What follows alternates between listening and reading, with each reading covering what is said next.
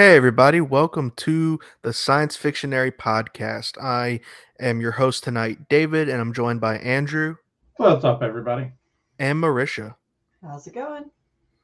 And we actually got a few small topics to talk about that all are part of a big topic the writer's strike.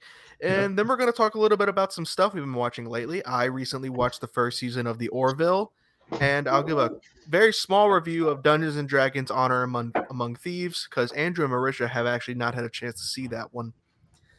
Uh, but yeah, let's jump right into it so I can make sure we get to all the topics we want to touch. Uh, the writer's strike continues, It does. Yeah. and there is not really an end in sight. Well, no, I, I pulled up some news on it right before we got on tonight. And not only is there no end in sight to the writer's strike, like uh, SAG is about to go into their negotiations because their contract's about to expire. And they actually got permission. They, they they've called for. for I thought they had already, no, they did- already They voted. did. Okay. They voted for permission to uh, strike if the negotiations don't go well. So like they're already they're they've already I believe if I'm not mistaken they've already made the moves to strike if the studios yeah, don't. they're give them poised to strike. Basically, at this point, all they have to do is say, "All right, that's it." But then on top of that, we learned that the same time that the Writers Guild, not the Writers Guild, The that, Writers that Guild SAG, and well, SAG. well, that SAG, SAG, well, writers already striking. The the same time that the SAG contract expires, so does the Directors Guild, and they are now making moves to sort of prepare themselves to potentially strike. Um, and all of this with sort of the support of uh, IATSE and the other the other unions. It's everybody is sort of. Uh, I think today or yesterday they released a joint statement. Like all the unions Mhm. together released a joint statement. So unfortunately, I don't think the studios have any interest in doing anything about the Writers Guild strike until they have dealt with the the actors and the directors. Because yeah, Well, this I mean, to what end? Mhm. Like, where if you know you fix this one, I think they would probably. So here's what I think it is. is I think they would rather negotiate with everybody at once yeah, than negotiate. If they negotiate right now and give, say, they gave the writers everything they wanted, well, then there are expectations when the others come come in to do their negotiating. which may be why they haven't negotiated at all so far. Yeah, well, I mean, they well, they technically have, but like an obscenely low, like yeah. like less than something like a sixth of what the Writers Guild asked for. Hmm. so yeah, it's uh, I think it's going to get worse before it gets better. But the the uh, SAG-AFTRA stuff and the director stuff is coming up real soon. So, Yeah, so I think if everybody's contracts expire the end of June. Right. So I think if those go, I think if those negotiations should be in play, you know, in progress now. So I, I think that if they get those dealt with, then we will see them then turn around and do their negotiating with the writers. Uh, because I, I don't think it's in their, you know, benefits them in any way to drag this out. But with with those contracts coming up with the uh, expiring with SAG and the directors, I think that's their priority. Mhm. And once they've hashed that out, then they'll turn around and deal with the writers. That Wow. makes a lot of sense. Um, and it's unfortunate, but I guess all we can really do as these viewers is kind of sit back and wait wait out the storm. Yeah. Um, well, the but- good news is, is those contracts, like Marisha said, expire at the end of June. So we should at least know within the next couple of weeks whether they're going to sort it out or if they're going to strike. Yeah, and we're starting to see this affect some things. Uh, the most notable, I think, that's been in the news lately is Deadpool. So Right? tell me if I'm misunderstanding, but it sounds like because technically improving on set is like a form of writing, Ryan Reynolds is not allowed to improv. I think it's specifically because Ryan Reynolds, I think, is credited as a writer on this. Ah, So I think with the deal they have, he is prohibited from contributing to the script. so he can't. So ad libbing lines is the same thing as rewriting the script. So yeah. So supposedly they're going forward with shooting, Does but he anybody believe that that's going to be like a workable solution? I mean, I guess So he here's the wears a real question. Well, here's the real question. What are they shooting? Like if they're looking at it and they're going, if they're thinking, hey, this is going to get sorted out in a month, then they can go ahead and start shooting. They could shoot all the stuff without Ryan Reynolds in it. They could shoot B roll. They can shoot.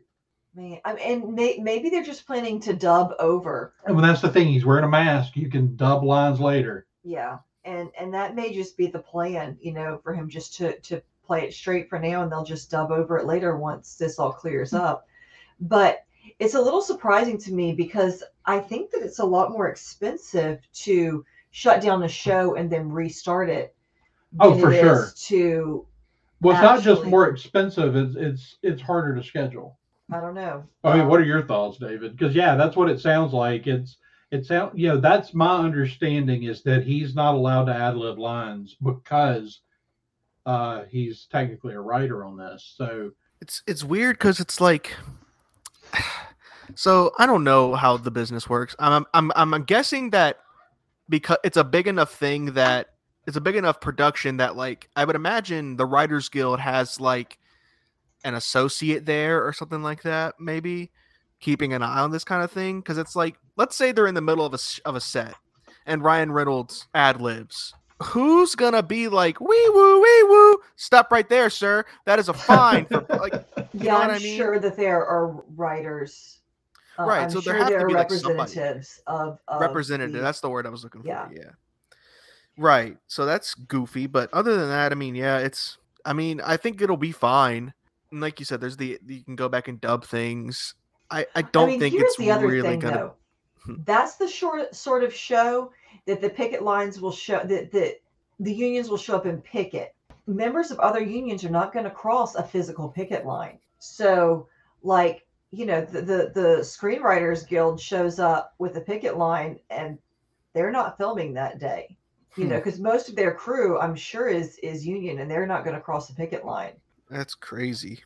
so yeah, it's uh, now part of what they've got going. They're filming in England, so it was a little easier for them to continue going. Mm, okay, well then that that probably isn't going to be the same then with the the unions. With as Mm. well, actually, Well, it's a U.S. studio. IATSE is international. Yes.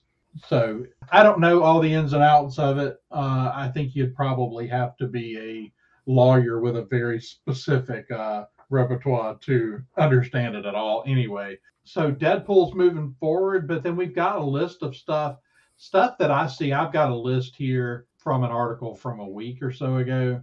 Things that kind of in our wheelhouse that have shut down. Cobra Kai has shut down. Daredevil Born Again has shut down. See, I know there's some others in here that has to be. Stranger Things. Stranger Things is not on this list, but It it, has it's right shut. there. oh yeah, okay. So those are. I'm sure there are a lot more, but that's three really, really big Two of which feature actors that are that are aging out of their roles roles They're aging out of their roles in a major way. I mean, they aged out of their roles during COVID three years ago. Yeah. Uh, now Cobra Kai shut down. I don't think I'm not sure if Stranger Things had started filming yet. Stranger Things probably would benefit from just going ahead and doing a time jump and let's quit pretending these are kids. But yeah, I don't know. Uh, but uh, you know, lots of things, lots of things shutting down.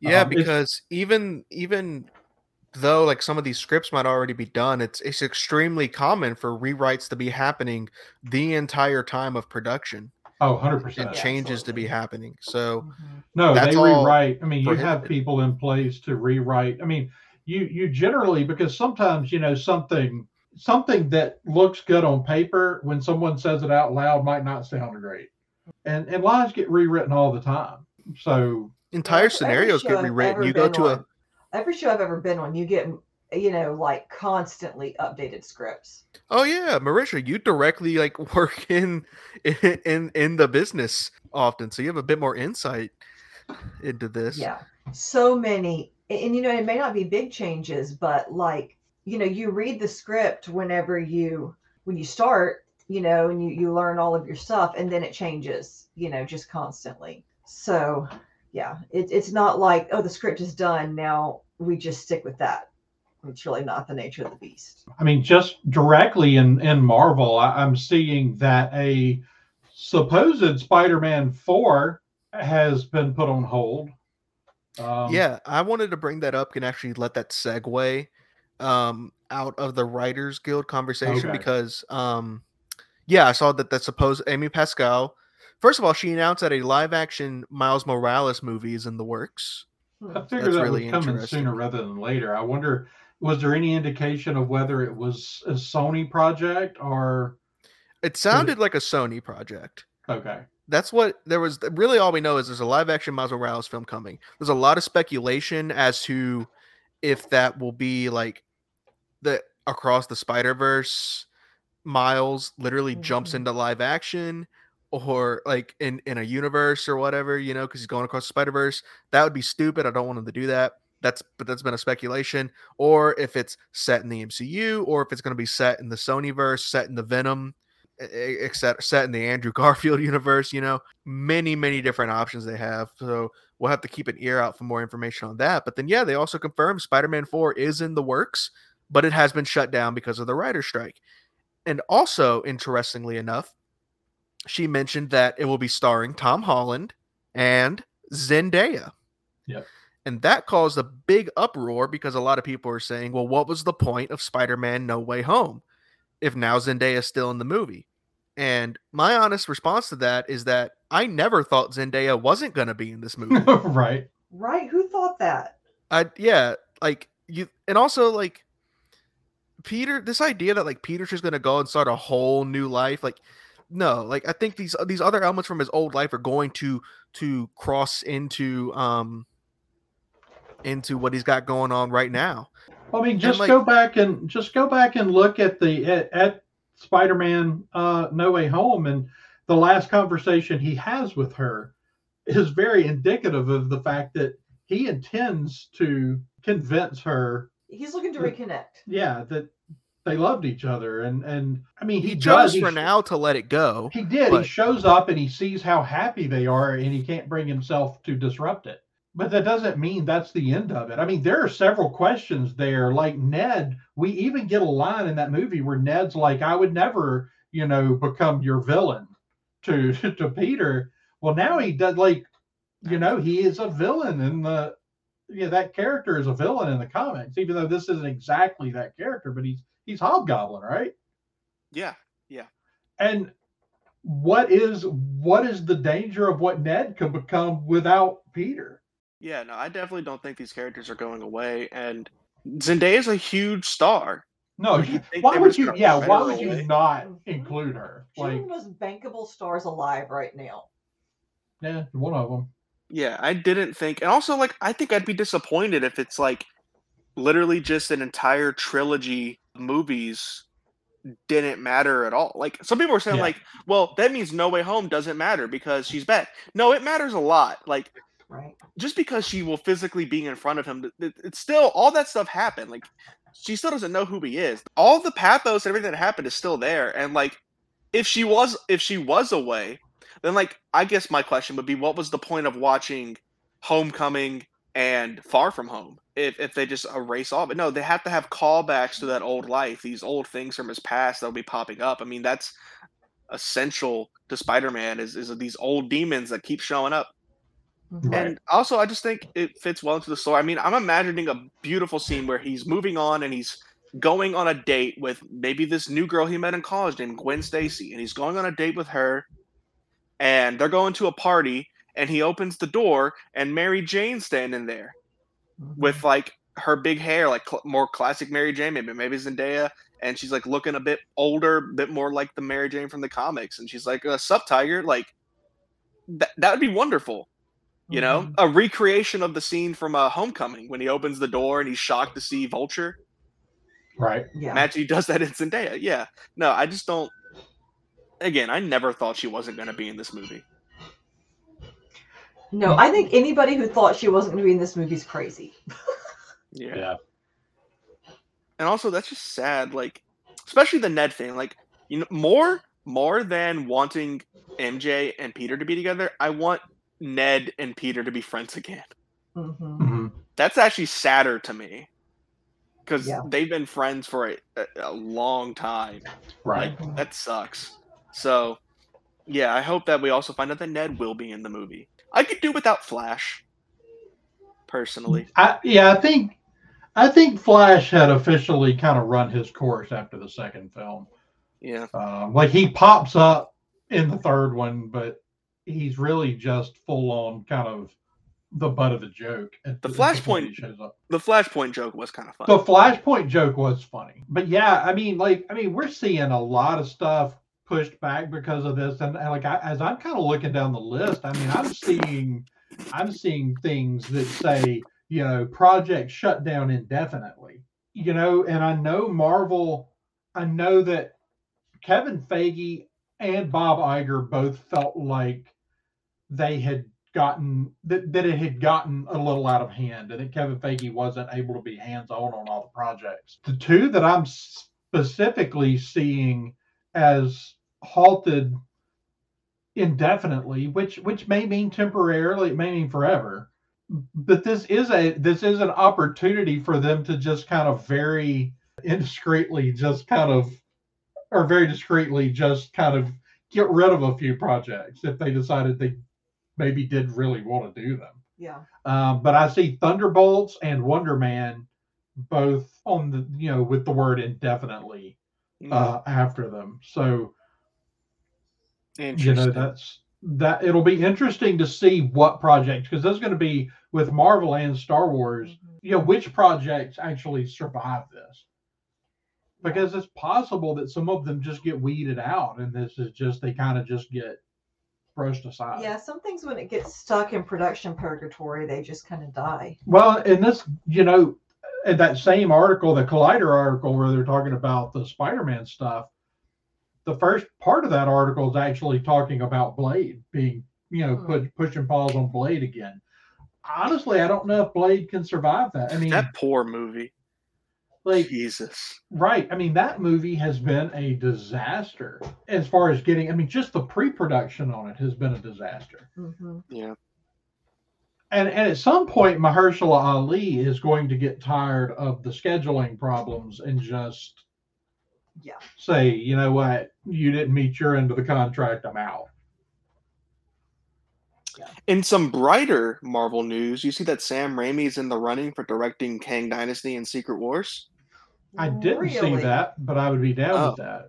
He is. He's. Uh. It looks like he's in sort of the uh finals to be chosen. Um, since they they recently they got rid of uh, I forget who was set to direct it. The Um, Kang Dynasty one. Yeah, Kang. Yeah, yeah. The Shang Chi director, right, was going to direct Kang Mhm. Dynasty, but um, he apparently backed out of that. Which I like Shang Chi. I like the direction. I would have been really happy with that, him being the director. But now it looks like Sam Raimi's up for consideration. He's. De- it's all. It looks almost definite that he's going to get the direct of Doctor Strange three, Okay. and which I think is great because all the problems I have with that movie were not the direction, and Sam Raimi did not write that movie. I think the direction was it, the best part of the movie. My brother-in-law literally texted Andrew when they finally got around to watching it and was like, "Hey, Sam Raimi direct the most recent Doctor Strange movie?" it was like, he's like, "Yes, it, yes." He says, "Okay, that makes sense." Yeah. So I'd love it if he got to do Secret Wars. Can you imagine if Tobey Maguire shows up in Secret Wars and it's directed by Sam Raimi? That could, that could be The fun. full circle that that would Mhm. be hmm beautiful. Yeah, I mean that that would all be interesting. I I mean, right now, I mean, who knows what they're going to do there? Because I, I think the Kang Dynasty stuff's still really up in the air. I saw a heavy speculation that they're going to change. This is not speculation, but like just an idea someone had that I don't hate. Is they're going to change the name of Kang Dynasty to Secret Wars Part One, and just like get rid of the whole Kang thing. Um, okay. Yeah. I don't necessarily think that that's the best idea, but I don't know anything about all that. I don't know what Yeah. to think about all that. I don't No, get paid enough to think about all that. We're a long ways from really knowing exactly what to expect with those movies. Well, especially since everything's really kind of up in the air with Jonathan Major. Well, and that's right that's now. what I was talking about. Like, Yeah. you know, it's it's do they continue forward with the Kang being the big bad, or do they Just kind of pivot. or do they you know pivot another direction? And I, I'm not sure. I mean, they definitely haven't been above, you know, just killing off somebody who you thought was going to be the next big villain. Right. You But like? Loki season two is like that's that's that is that wrap filming? Yeah. Yeah, that's- I mean that's that's fixing to come out, right? I That's think set Loki yeah, that's set season and done, dude. I think that one is done. And honestly, And Kang's this the villain point- in that. they can't make any real um, changes probably at this point uh, unless they had already finished you know unless they had already changed things before this strike started but the thing is they can always kind of pivot directions if they decide to or they can just recast you know Yeah. that's always an option too it's just yeah it's it's been a it's been a rough minute for the MCU. You know, for for so long, the MCU was just the golden child that couldn't do What was they couldn't do anything wrong. Like Yeah. there was a thing we always compare, you know, it's like, you know, come on, Star Wars, can't you get it, you know? The MCU's across the hall killing it. Why can't you get it together? And then after the, the big reset there, it, it's definitely struggled. Speaking of actors that need to be recasted, did you guys see Flash director's comments about Ezra Miller recently? About how no, okay, so it's it's Andy M- I, can- I I- I'm sure I pronounced that wrong, but um, he said in an interview, and this is like the a couple days after Grant Gustin's Flash finishes the show. mhm. He says, "We can't recast Ezra. I don't think there's anybody who could play Barry Allen as well as Ezra Miller." uh, what? right? He's a terrible. Bar- he's a terrible Barry Allen. He's He a always terrible. Barry Allen. And Grant Gustin just finished a legendary run as Barry Allen for like nine years. Right. The- just the utter disrespect. Like, I, I, know, I know it's not that serious. It's a TV show. But I was just baffled when I read that. I was like, what? Wow. Did you just say? And everybody's response was like, I could think of two people who play Barry Allen better than him. And they were responding with the the two Barry Allens in The Flash. The one who played the, the Barry Allen from the 90s Oh, uh, and such. Yeah, and uh, yeah, that was insane. Like what? And he's he's he's in the running right now to direct Batman: The Brave and the Bold. Look, I haven't seen the Flash. Maybe the Flash is very well directed. Maybe it's great, and maybe I'll be happy with it. But you know, for a long time, the reviews coming out about Flash were just worshiping this movie, and Right. now that it's getting closer, I- I'm seeing a lot more like really trash reviews about it. It's kind of been quiet for a little while there. It was everywhere, the the trailers and everything. But like this most recent trailer, there was no buzz. Yeah, and it comes out like Yeah, and it's I feel like the buzz. I feel like the buzz is already wearing off. I mean, this movie's been buzzing for years. That, yeah, that doesn't help. Man, I wish I had a nickel for every time I heard James Gunn say, This movie's fantastic. It's a fantastic film. Can't wait for you to see it. Moving on. Like that's like that video that he first released. Right. Uh, it was so funny. He's like, The Flash is a fantastic film. Can't wait for you to see it. Anyway, next topic. Yeah.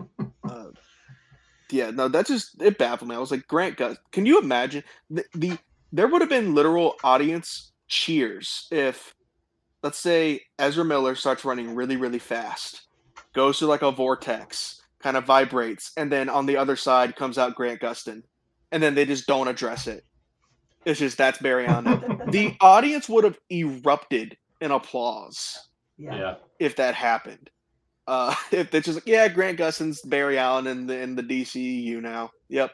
Just moving on. I mean, moving on. there there are so many young actors out there right now that could pull off a Barry Allen, Yeah. you know, better than than anything Ezra Miller's done. Like, I just I've never cared for his. It's it's not even about the, you know, just ignoring all the the the criminal activity and the weirdness from you know from him.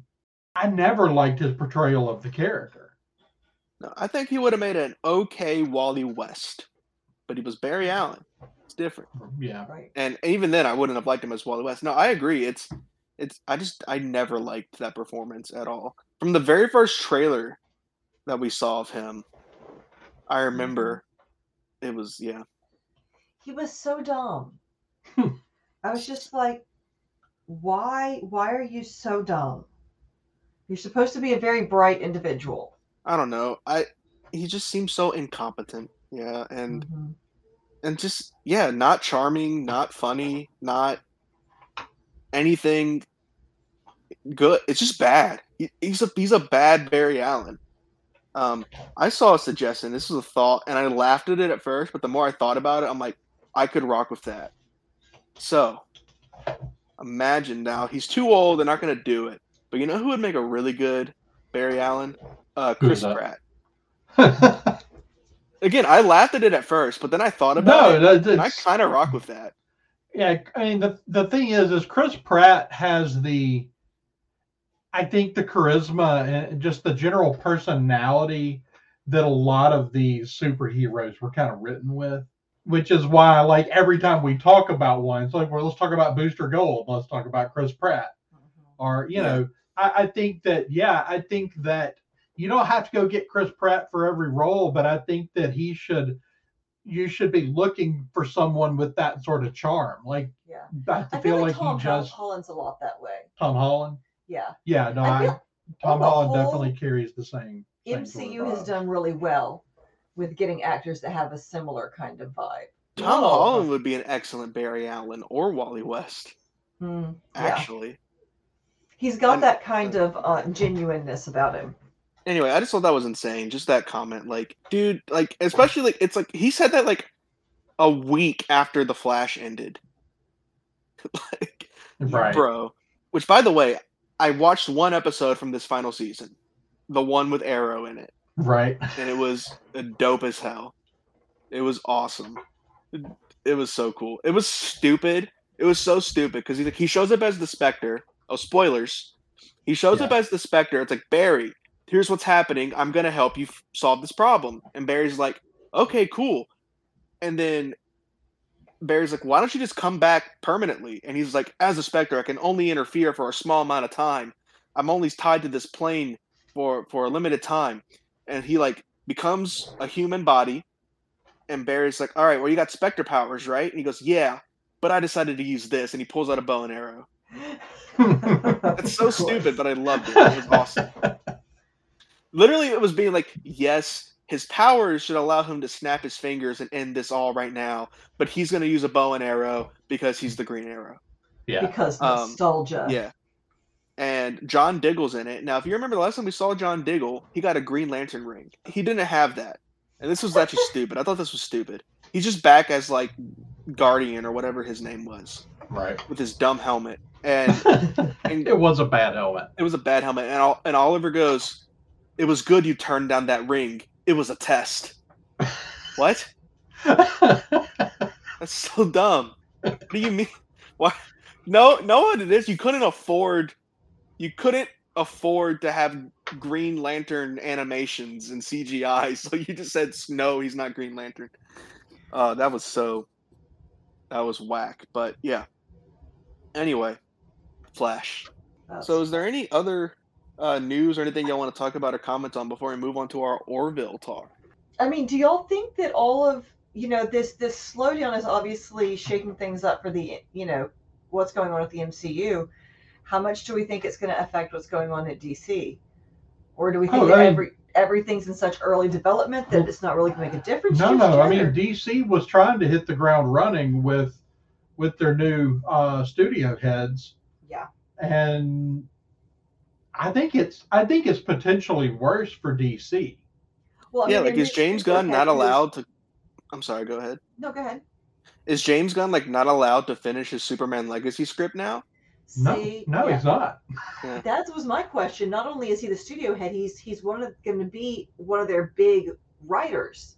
So Yeah, no, I mean that's I mean, I don't believe for a second some of these guys aren't that are that are director writers like you know, big names like like James Gunn aren't sitting at home tinkering with their scripts. I don't believe that Yeah. for a second. But he certainly can't move forward with it. Like he, you know, he can work on writing, but he really can't do can't like present it to the studio and stuff. Right. It's like, is Taika Waititi still? He had planned on going back to New Zealand this summer and working on his Star Wars script. Is Right. Taika Waititi sitting in New Zealand not working on his Star Wars script? Right. I doubt it. Like, I'm sure he's still tinkering with that script. But, Ain't nobody gonna see it. right. He can't take it in for any sort of approval or, Yeah. you know, so yeah, I don't know. I'm not sure, but I think it's worse at the end of the day for DC because Marvel can afford, like, they have a lot of stuff finished Mhm. that's still going to trickle out over the rest of this year. yeah. So at the end of the day, their slowdown is, is not going to be as drastic, where DC is literally trying to launch the DCU. Right. Like, there's, keep in mind, there's not a DCU movie yet. Right. Like, there's not one made yet. Uh, it, the this Flash movie may or may not launch the DCU. I don't know. There's rumors that it will, and, and others saying that it won't. I think that that's probably what they're going to do is they're going to use this movie to reset the timeline. But you, you, you, if that's what they're doing, you're literally going to reset your timeline like soon, like in the next week, and then, and then you're going to sit and twiddle your thumbs until all these strikes are resolved. Right. So yeah, I think it's way worse for DC because they're trying to create something brand new hmm where Marvel's just going to kind of coast on what they've already got done for a little while. Slightly off current topic, but I saw a very funny review of The Flash. It's my favorite thing I've ever read. It said, What is the Flash movie like? Well, imagine if in No Way Home, instead of the other Spider Man showing up to help MCU Spider Man, instead, a different Tom Holland Spider Man showed up and they teamed up with uh, Kate Bishop, uh, Hawkeye, and they fought the Red Skull. Oh, and also they team up with Ben Affleck's Daredevil. yeah, that's great. the Flash. I love it. it's, yeah, it sounds like a convoluted nightmare to me, but Yeah, I just think it's so like yeah, the first ever Flash movie, and is the villain Captain Cold, Mirror Master, Gorilla Grodd, Reverse Flash? No, General Zod. Zod. Yeah, what a What? choice.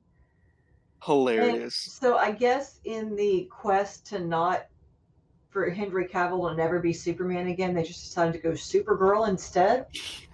Oh, worst of the worst. Did y'all see it was a trailer? It was a foreign trailer for the movie that came out like today, or I think it was today.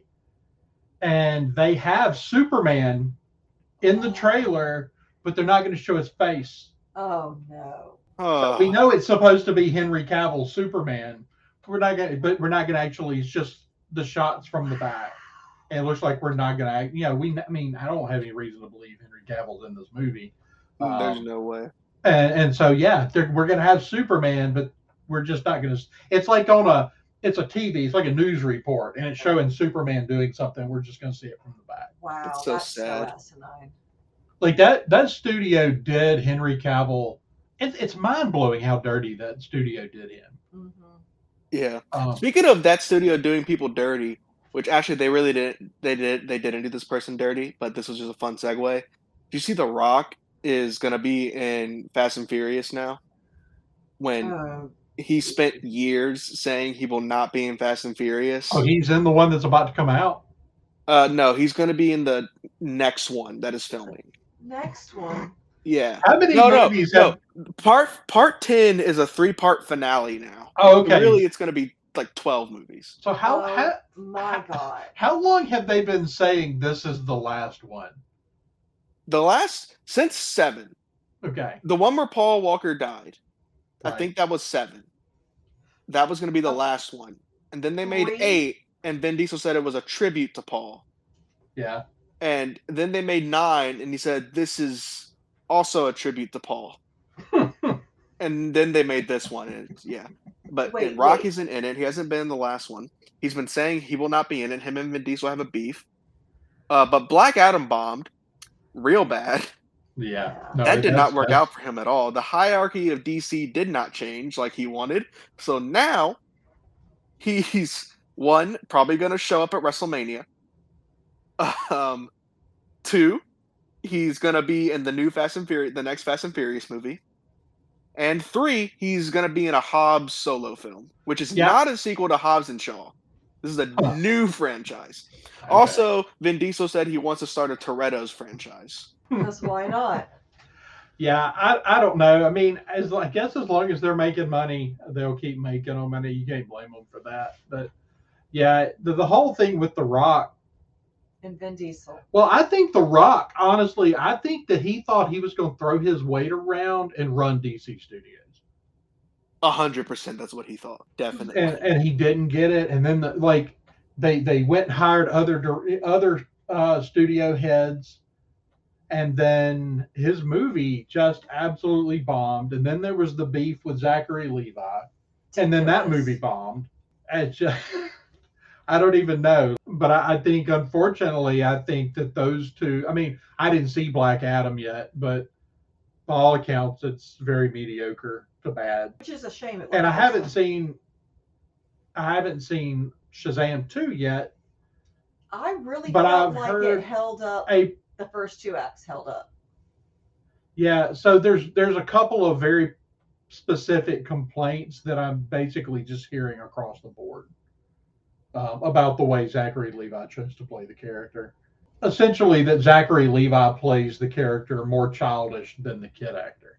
yeah, I actually heard that like the kid actor did a better job acting in this movie. But yeah, somebody uh, actually David, the, the other other David that has been on this show a couple of times was we were talking about it. He watched it a couple of nights ago, and he and I, I mentioned that, and he said, yeah, it's like Zachary Levi was still playing it like like he was a middle schooler, while the other kid's clearly like a, an upper level high school kid, and like it just there's a disconnect. It, it feels disjointed. Like it doesn't feel like they're the same Mhm. person. That honestly didn't bother me as much as just the the third act was just. Oh, did you watch the new Yeah. Shazam? Yeah, I watched it at Robbie and Delia's house. Okay, I didn't know. You. Oh yeah, you did tell me you watched it. the third act was not stuff you know like you get halfway through the movie and you're like well i don't know why people are just down on this movie this is great it's like it's just shazam you know and then like by the end it's like yeah that that could have you know like that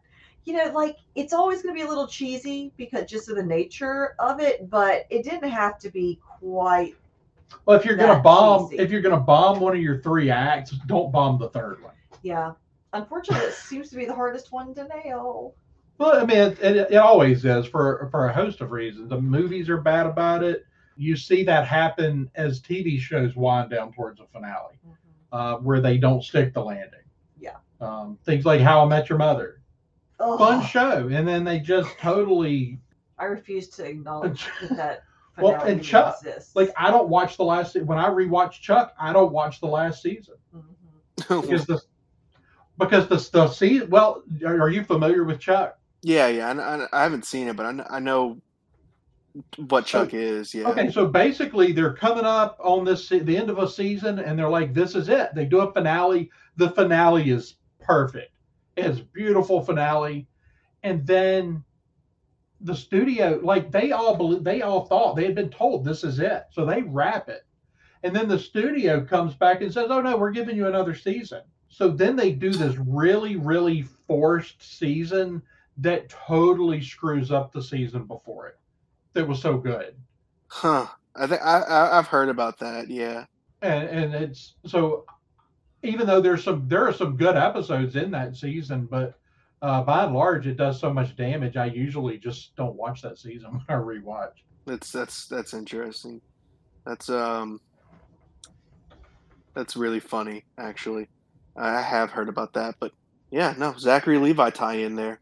Yeah. Mhm. Uh, um, we're coming up on 45 minutes here, so I'm Yeah, so let's, uh, yeah Uh, let's uh, talk about yeah. some orville Let's talk about some Orville. Uh, I think I think I might have mentioned it at the beginning of the show, but I saw D and D Honor Among Thieves. I'll just say it was good. Really? They did the wild magic wrong. That's Mhm. not how wild magic works. She can't wild wild magic users. Um, not wild magic. Not wild magic. I'm sorry. They did the wild magic right. That was awesome. It was the uh the wild shaping. That's what I'm thinking of. Uh, wild shaping. They did it wrong. wild shape users cannot become owlbears because owlbears are monsters. They can't become monsters, and they cannot shapeshift that much that often uh, as they did. Other than that, it was a great adaptation of D and D. It perfectly captured what it feels like to play a campaign, to have a ragtag weird group of characters that are like making decisions. To they even had stuff where it's like, okay, we each came up with a really good plan. It's two different plans, and they're both really good, and we both like our plans. So we're gonna do these separate plans that get us to the same goal. Like in any other movie, I would call it bad writing, but it perfectly fit what D and D, what playing D and D is like. The story was fun. It was very predictable. It was extremely predictable, actually, but that was fine. I still had a good time uh, watching it.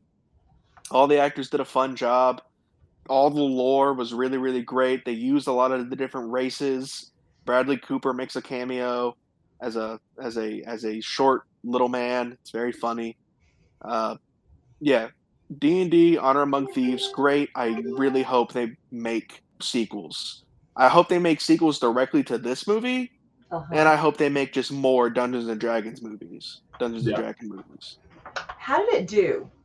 Like when all was said and done, I mostly heard good things about it, but how did it actually do I'm not numbers sure. wise? I don't think it bombed. So let's see. Dungeons and Dragons, Honor Among Thieves. Uh, it it made 208 million worldwide.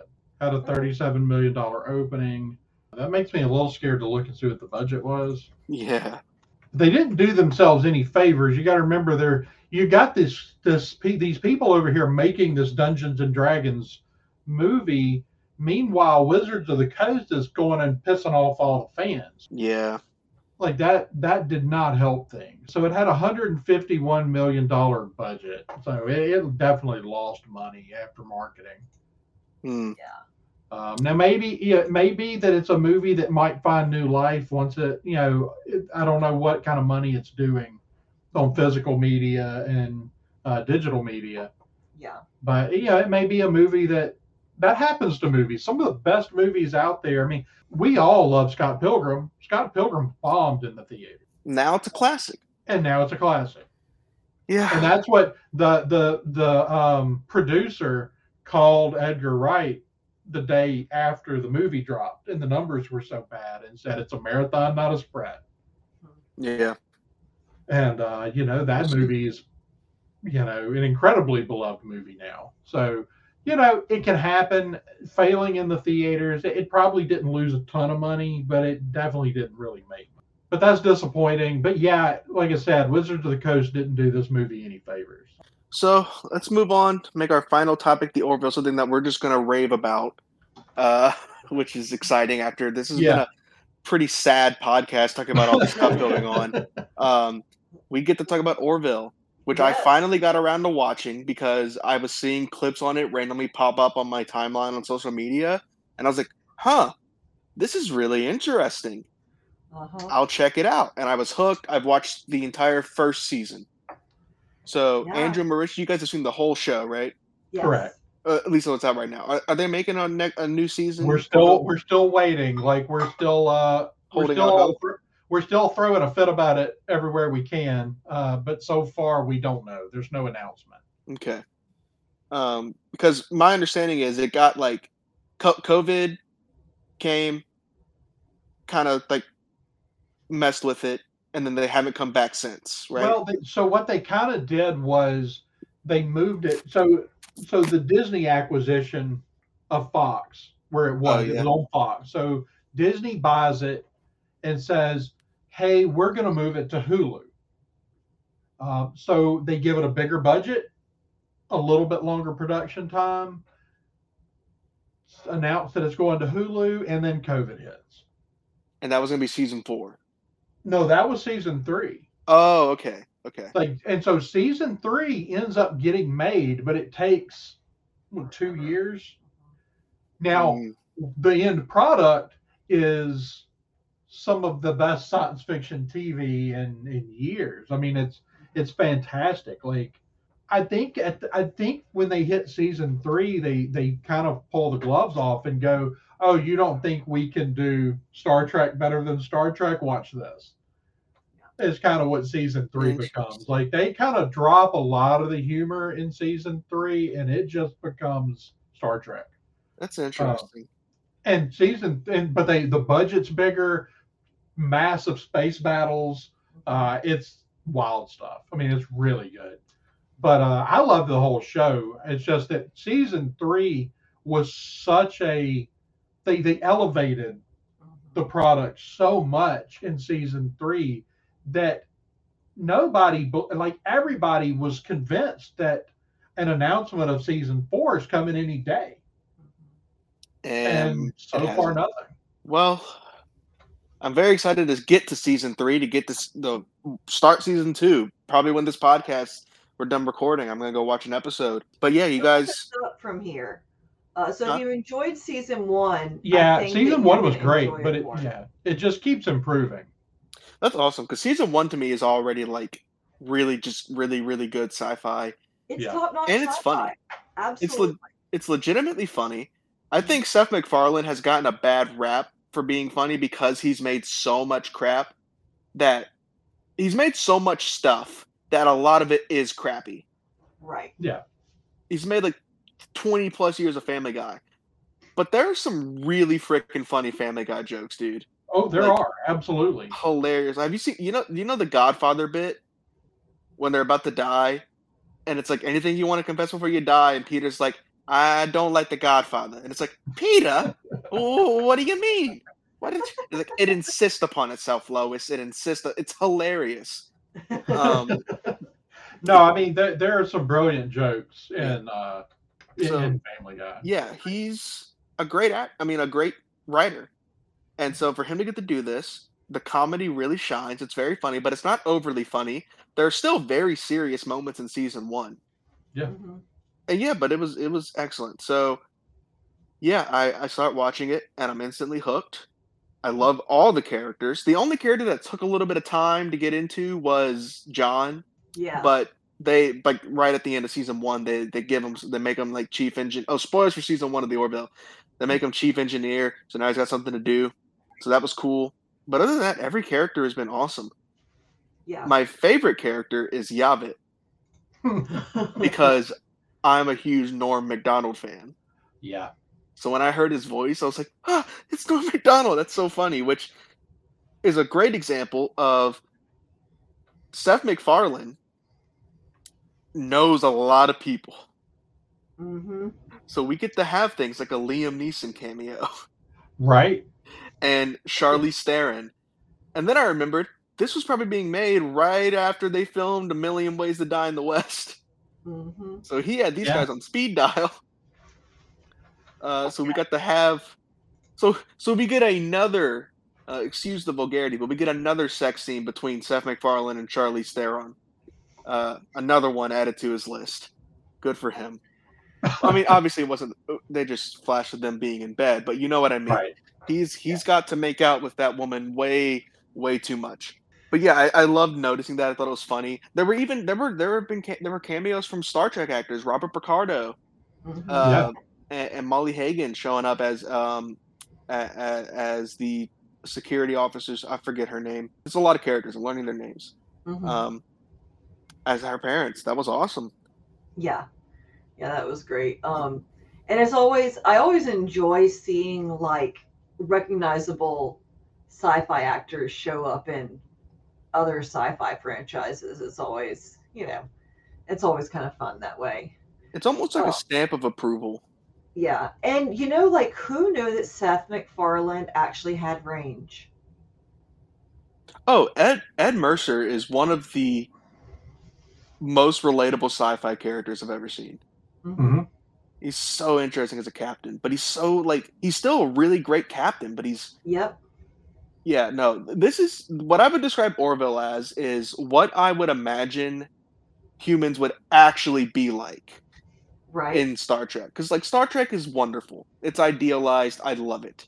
hmm a lot of the times the human especially in the older star trek because when gene roddenberry was still around and didn't like conflict the humans don't act very humany sometimes i think that they're fantastic characters but they don't often have flaws no they're they're really somewhat Roddenberry's vision of What we could be. of what we could be. Yeah. and that's great, and that's what Star Trek is. But the Orville is a more realistic take on like what I think we will actually be like in 700 years Yeah. or 400 years, however long it is. Yeah, I'm not sure what the, the Um, but you talk about the Star Trek connections. You know, Jonathan Frakes, Yeah. uh, directed an episode in season one and directs an episode in season two. Really, that's awesome.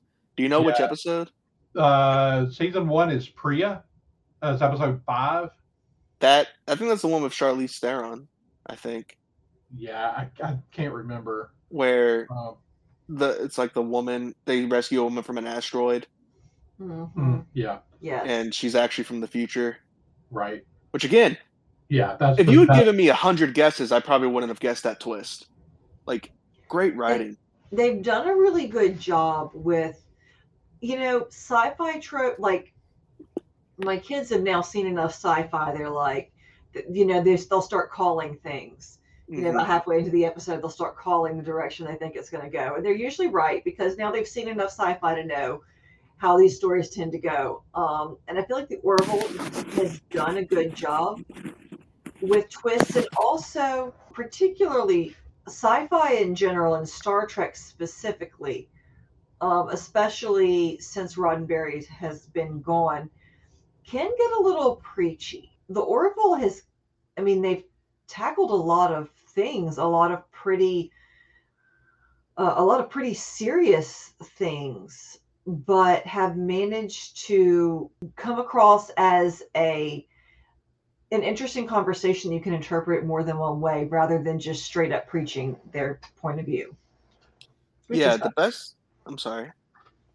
no, that's it Uh, the best example of that so far is definitely episode three, which is when um, uh, uh, Bortus and uh, Klyden have their kid. hmm Yeah. That is one of the best epi- written episodes of TV I've ever seen. Oh, just wait.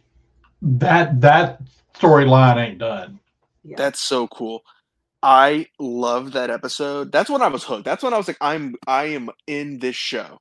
And you guys have been telling me like, oh, they really get serious like after season one. So for it to get that serious in season one already was like, Mhm. whoa, really? Um Yeah. yeah, it was an excellent conversation. Well, there are some great serious moments Mhm. uh, in season one, but it's a little like there's more jokes. I feel like they Yeah. kind of toned the joking down Mhm. as they go. And of course, the But last still managed to season you didn't funny. have, you know, Norm had had passed before they filmed Yeah. season three, and he he did film some he did do. it. There were a couple of, of voice lines he did. But That's it wasn't cool. a lot. Yeah, Norm Macdonald, I've discovered him only recently.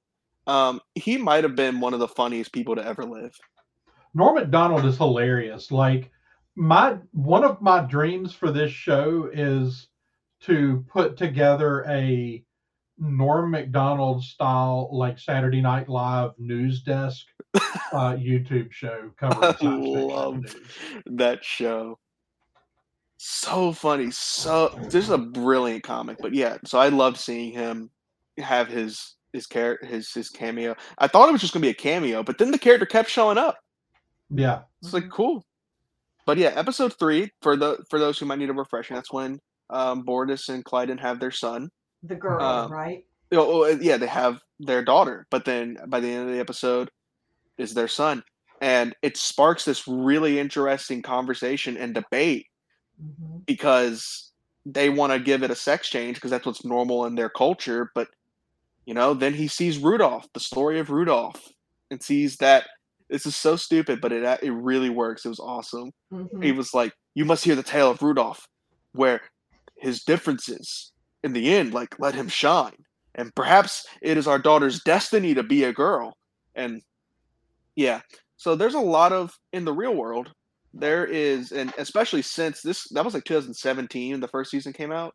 hmm Um, especially since then, uh, conversation around sex changes has blown up hmm and this is one of the most intelligent conversations about that topic one hundred percent, ever put to screen.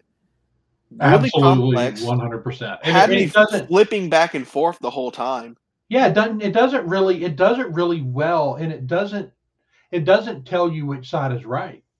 It doesn't tell you which one's right, and also it's not a perfect one to one. You know, I think perfect one to ones suck mostly when it's like clearly this is the Jewish people and clearly these are the Nazis. And I hate that. When it's like not a perfect one to one, it's way more Mhm. complicated. Yeah. It means that anybody from any side can get anything from it. Yep. Yep. Um, speaking of comics, it's like it's like I've heard George Carlin's comedy described as perfect because if you're a left leaning, you watch his comedy and you think that he's you agree with him, and if you're right leaning, you watch his comedy and you agree with him. That's kind of how I felt about this episode. Yeah, and and by the end, they they do the sex change. They do it. They go they go against what our protagonist thought was right. And it yeah, just an incredible episode that still leaves me thinking of what is the right thing because it is normal. I mean, in the very early, uh, Bortus is like, if your child has a cleft palate, you fix it. That's what this is for us. And yeah, had me flip flopping back and forth. Even had Ed kind of flip flopping a little bit. It, it was absolutely wonderful. Just a great episode of television. Also, I love that episode because I recognized who Klyden's actor was in that episode based on the way that he blinks. Oh, that's funny. So what else do you know him from? Walking Dead. Walking Dead. That's right. He was in the Walking. Dead. He Dead. was he was Tyrese in Walking Dead and um Tyrese in Walking Dead. And in Walking Dead, I always bothered me. He blinks so weirdly. He blinks like really, really fast and then doesn't blink at all for like a solid minute and then blinks again like he's getting it all out the way. But that's how he blinks. He's blinking in one second he blinks enough to last a minute. So then he doesn't blink again for another minute. that's how he blinks. It's really weird. I love the actor. I think he's great in Walking Dead but I just thought that was weird. So I'm watching Klyden, and I kind of recognized him. I Mhm. was like, "Who is that under all that makeup?" And then the way that he blinks was like, "That's Chad Coleman." Like, oh, that was so funny to me. So we got to go to a panel at Dragon Yeah. Con last year with Chad Coleman, uh, Jay Lee, Mhm. uh, Penny Johnson Jerald, and was there somebody else or was it just those I think? Scott Grimes was there, wasn't Yes. Yeah, yeah. And who are those Oh. characters on the show? Uh, so that's Dr. Claire Finn, Klyden, uh, Malloy, and uh, oh, Jay Lee is uh, Lamar, uh, Lieutenant Commander Lamar. Okay, yeah, yeah, cool. Yeah, it was um it They, was- and it was a fantastic panel. It might have been one of the best panels we went to the whole weekend. yeah. That's so and cool. so one of the really great things that I feel like uh, the Orville has done is they they're also not stagnating on character development. Like uh, you, you're going to see a lot of things happen with these characters, and you're, you know, by the end of the show, you're going to feel differently about a lot of these characters than you probably did initially. A lot of them really go through kind of a process, which I think is is great for the story and also you know believable because people are complicated and all that yeah, I love all the characters. Um, What all did of you think of? really. What did you think about Isaac? I I I love Isaac. I think that he sounds so much like Data to me. I had to look up to see Yeah. uh, if it was no. It's just an unknown voice as him. Yeah, Mark Jackson. Yeah, Mark. Ja- Yeah, no, Isaac is great. I'm a little worried because I feel like, and this is actually they they talk about this. How I think I think it's Bortus has this fear, um, in the episode where where the um, where where Alara like does the simulation with all those people's fears. I think Mhm. Bortus has the fear that Isaac is going to go crazy and kill them all. hmm. Um, I'm a little worried about that. I'm, a, and I think that's on purpose. I think there's like this fear in the back of my head that like Isaac is really cool and he's nice and he's respectful to everybody, but also he does often talk about how they are like animals to him. So it's like at any moment I feel like he could snap Mhm. and just kill everybody. But no, I think he's wonderful. I think he's great. It's a really good character, and I, I think, and it was, you know, it was there was always the risk of the character being derivative yes Yeah. uh, of Data, and and at times he is, and I think it's as much an homage as anything because Seth MacFarlane is a massive Trek fan. I mean, that's this But- whole show.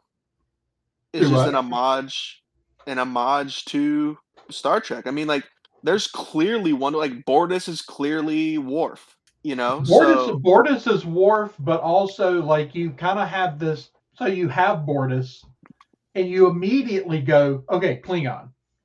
Except that he is strong. They establish he is strong, but like he's not the the gruff character that you would expect, you know, from a Klingon. Mhm.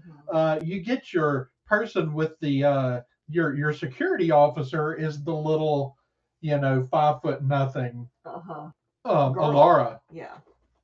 who is also fantastic. Um, Halston Sage absolutely uh, is fantastic in that role.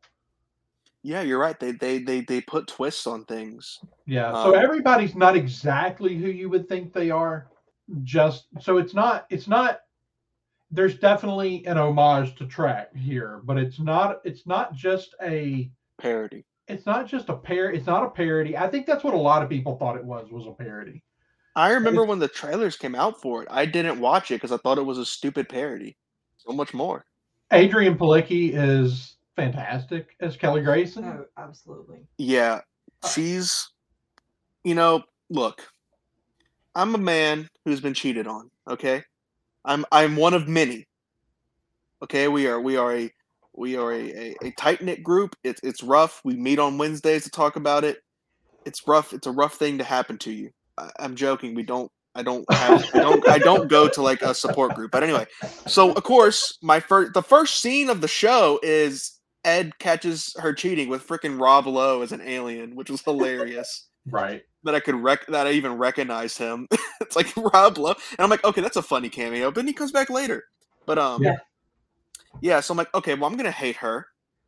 And Mhm. now I end season one as she's one of my favorite characters. Hmm Yeah. She is, yeah, she's excellent. I also shout out to Seth MacFarlane of getting to add her to the list of women that he gets to make out with who are very much out of his league. Um, yeah. He has a lot of those. Like I said, Charlize Theron, and, and yeah. Um, but yeah, she's great. Their relationship is super interesting. Mhm. Super, super. What's the, I can't think of the word. It's it's so complicated. It's nuanced. It's so nuanced, dynamic, complicated. They are clearly care for each other, and like they're really good friends.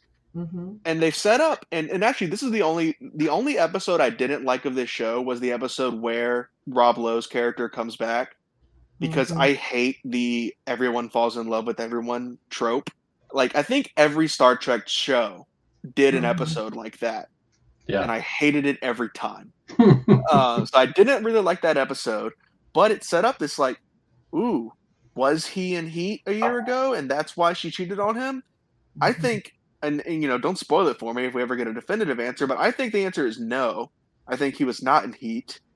Um, I think he kind of like the way he's like, I might have been like he he wasn't. But they talk about it at the, in the season one finale, or they take a shot at getting back together, and that might that I'm sure that'll come back around. Uh, I'm sure it'll be kind of a back and forth thing they got going on for a while, and I'm really excited to see where that goes. I'm really invested in both of these characters being happy and I don't know what's best for them. You know, I don't know if it's like they should stay apart, they should get back together. I don't know, and and it, I love how it leaves you thinking. Like, was he in Heat? I think he wasn't, but I might be wrong. We'll see. Oh, I didn't realize Jon Favreau directed an episode. yes, he did. He's a, I saw I, I have seen he's an executive producer. he directed um i'm not sure which episode but he did a- direct an episode of the first season it's one of the very first episodes it might be it might be episode one Yeah, so Yeah. well, I'm glad you finally took our advice and watched the Orville. Yeah, I mean, I'm just loving all the episodes. It, it's so many different sci-fi ideas that Star Trek has done some of them. Star Trek hasn't hasn't done some of them, and even if they are the ones, even if even if they are tropes or ideas that Star Trek has tackled, this one tackles it in a different way. yeah they're putting their own spin on it It leaves me thinking. The twist, some of that, sometimes they're predictable, but that's okay. Sometimes it's like, oh yeah, it's a time travel thing. right. but that's okay. They put their spin on it, like the time traveling planet.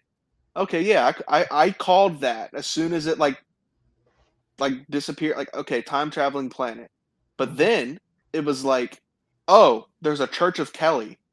Like that's a spin on it. That's really interesting. yeah. Yeah, so there's I I'm super invested. I keep getting what I, I I keep thinking I've got it figured out, and then I don't. The Yeah. the sci-fi twists are, are really really great, really well written, and I'm I'm happy to hear that it just keeps getting better. Um, part of me was I was kind of concerned if it wasn't for y'all telling me that it's so good. My concern would be, oh my god, did they blow all their best ideas in season one? Because there are some great ideas in season one. They use them all up already? you know, I and they, they they continue to kind of harp on some of the same ideas. They kind of revisit some of those ideas again, which I feel like is interesting and thoughtful. yeah, there there are some of these some of the storylines that keep coming around. They're very good. Um, I'm just kind of looking down the list. Yeah, I had some crazy uh crazy people on here. You know, like Ted Danson showing up in episodes. Mhm. Yeah, and that's that's the beauty of Seth MacFarlane is having a bunch of connections in Hollywood. Yeah, Mhm. Where he's like he's like, Hey, Liam, can you just like, you know, get on your iPhone and film this quick thing? Just read this. We'll we'll CGI in the rest later. Or maybe they got him to come in for like, hey, can you come in for a day and just do a cameo where you're the captain of this ship or whatever, you know? Right. That's so cool. Um, that, that that he's able to do stuff like that. Yeah.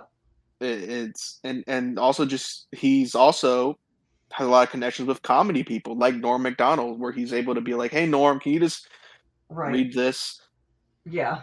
And just it's say great. these just say this weird list of really crude things for our alien.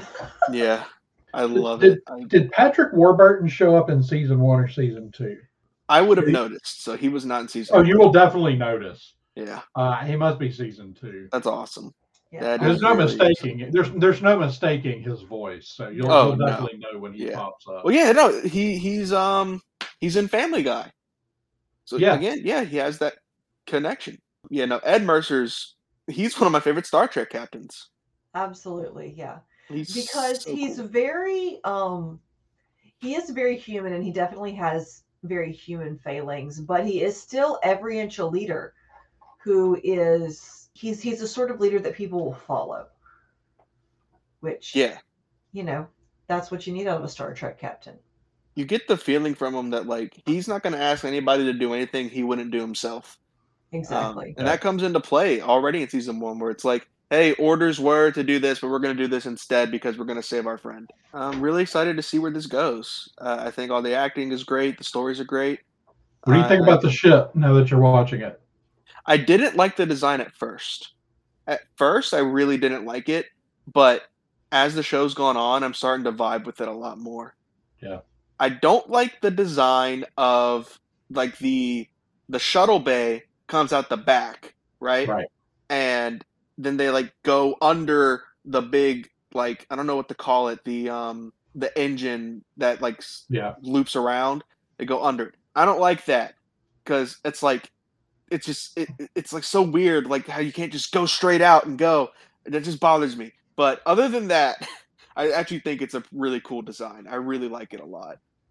I didn't at first. yeah. now I understand what Marisha's tweet the other day meant when she yeah said that her water bottle looked like the ship.